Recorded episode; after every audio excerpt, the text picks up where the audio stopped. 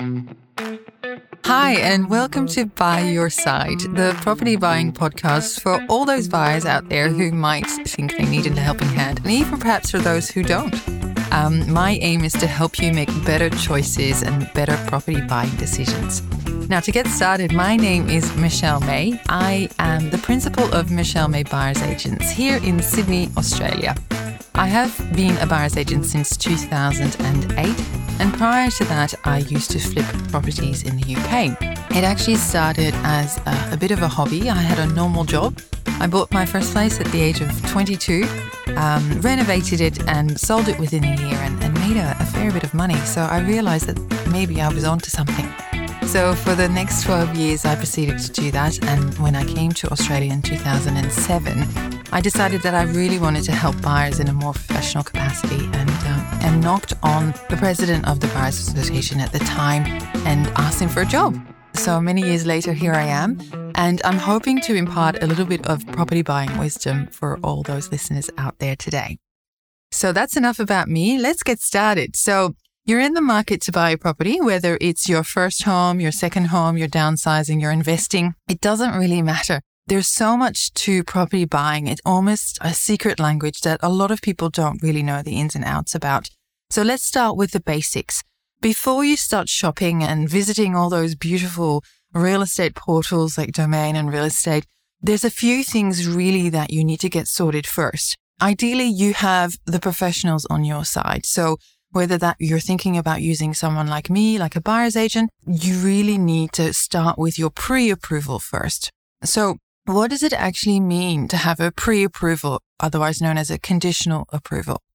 It means that you have gone to a bank or a broker and they have in principle agreed to lend you a certain amount of money towards a property purchase. Now, it hasn't proceeded to the full and final approval, but it allows you to sort of get an idea of the maximum amount of dollars available to you so you can narrow down your search and, and bid with confidence. So I always say, you, you know, you don't go shopping without your wallet. Um, it's highly frustrating and, you know, demoralizing. Um, although my husband loves for me to go shopping without my wallet.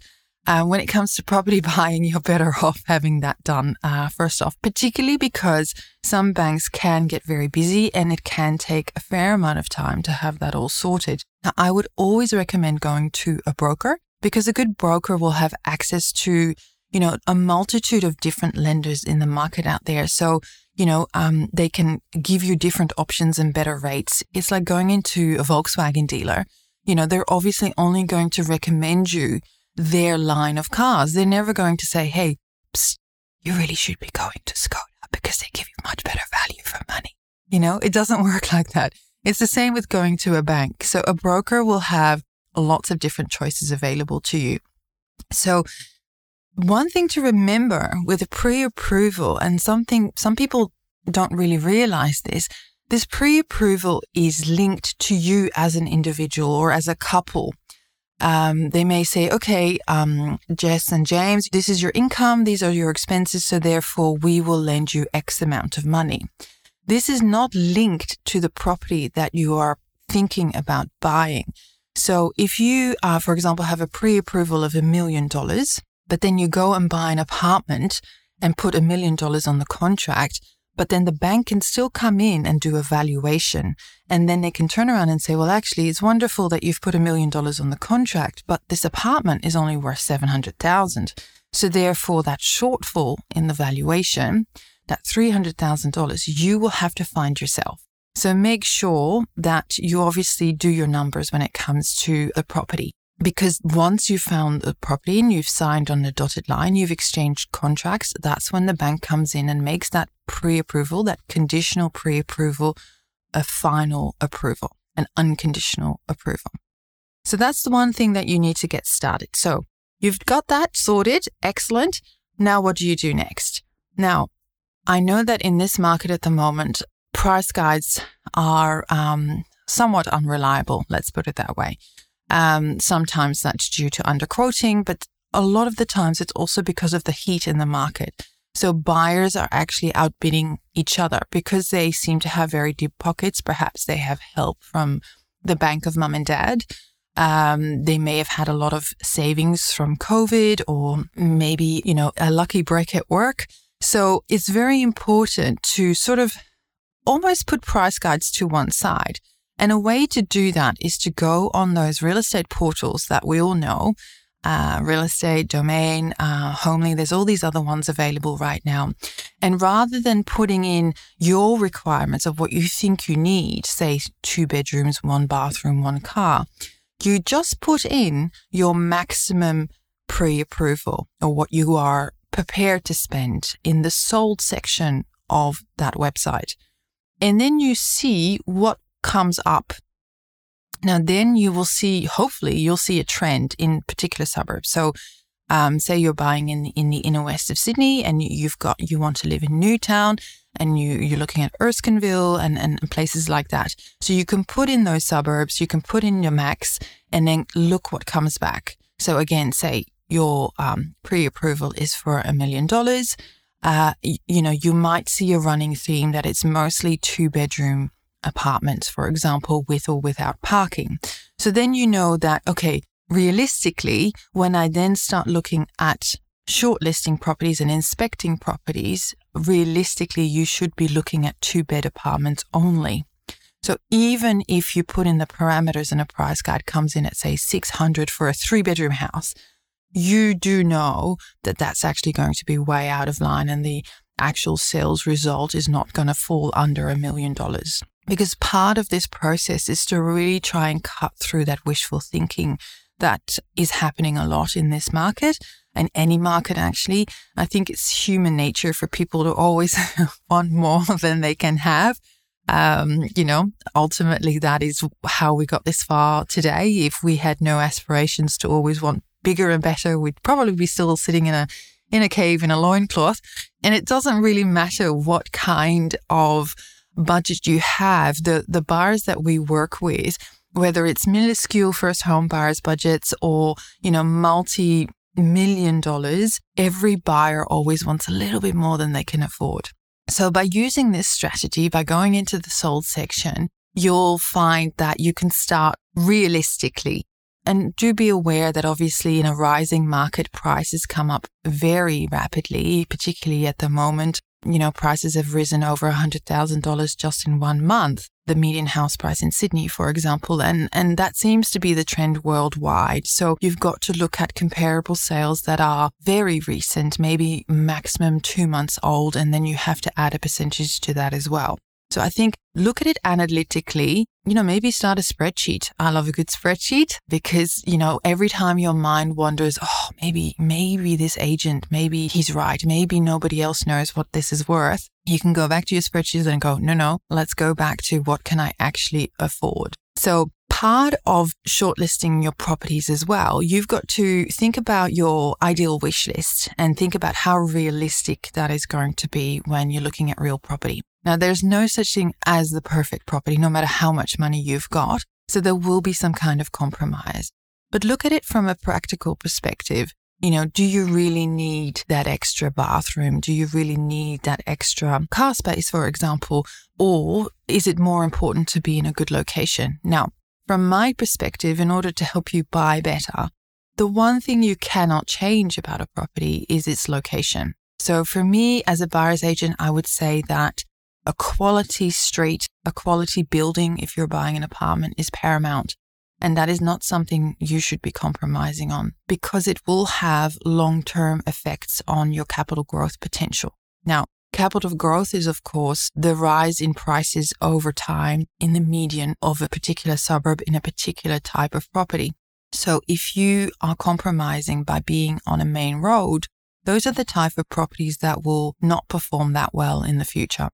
So if you can, aim to have a prime location first and foremost. And then look at, okay, so again in those sold sections, which properties fell within your price bracket that were not on main roads or on yellow roads, as I like to call them. So I'll tell you something that I always say to my buyers. You shouldn't eat yellow snow. Don't eat yellow snow. Don't buy on yellow roads. Now, I hope you'll never forget that because the yellow roads mean that they have higher volumes of traffic. They usually have a bus route and obviously are very busy. So um, your enjoyment of living will be impaired there as well. Um, so first and foremost, think about location and then look at other things um, that are important to you. So I imagine internal light would be important to you.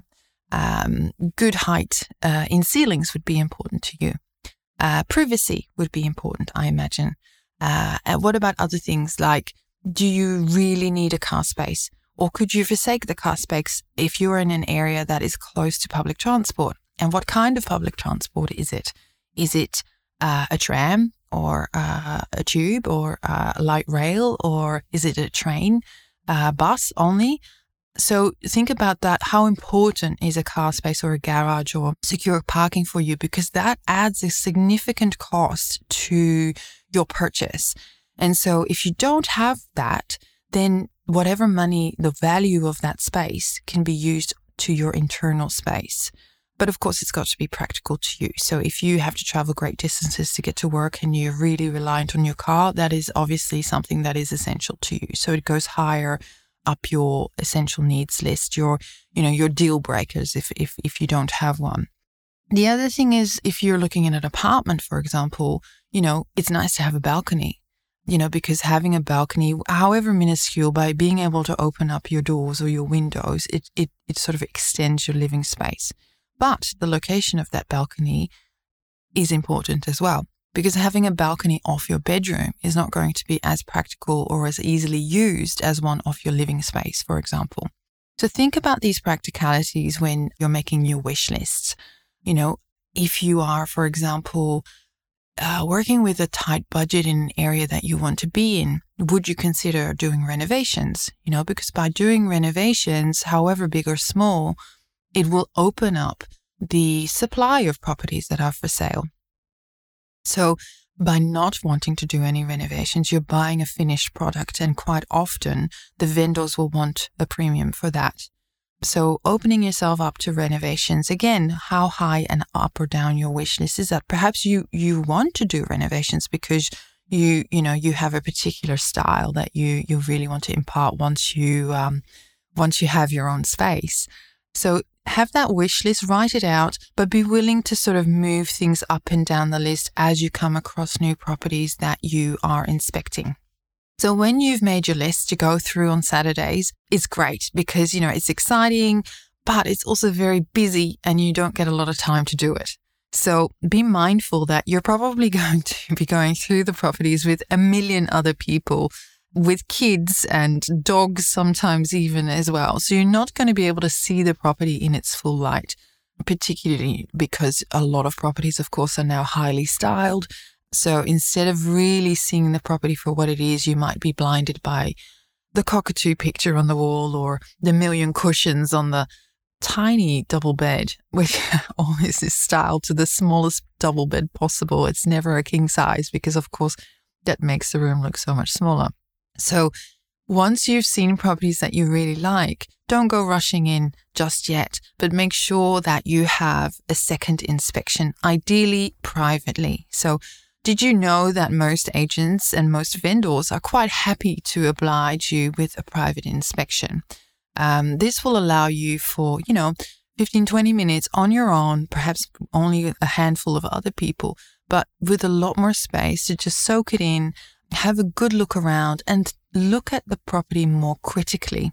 It's really important that those rose tinted glasses come off and you start to see the property for what it really is. You know, ideally you do it during the daytime as well. So does it have enough internal light? Like I said before, it's highly, highly critical, particularly in an apartment, of course, where you can't change anything about that. In a house, you can, you can do some things about it but in an apartment you're stuck with with the aspect and the internal light as it is. Have a look at the bed. Is your bed going to fit in there? What's storage like? Um, what's the street like as well? Like before you go in and after you come out is it really busy? It may be a rat run um, for the local um, parents to pick up their kids. Uh, is there a flight path right over the house? Um, all these things that you there's no way you would have noticed them on your first inspection so once you've done that, um, you can decide then to take the next step. So you found the place that you really love. You've done that as second inspection. And I think now is time to start doing your due diligence. But I think that's enough for this episode. I think I hopefully got your mind thinking about all those things you need to get sorted before you start shopping. Do tune in for the next episodes where I'll take you through the next steps on how to get yourself ready to buy the property that you want. Now, this podcast is aimed at buyers, and I really welcome any people who are listening to get in contact with me. Drop me an email at hello at buyyourside.com.au. Hello at buyyourside.com.au ask me any questions you want to know. And maybe if you'd like to come into the studio sometime, we can discuss your property search in further detail and hopefully we can help you make better property buying decisions. Thank you so much for listening, and I look forward to talking to you next time.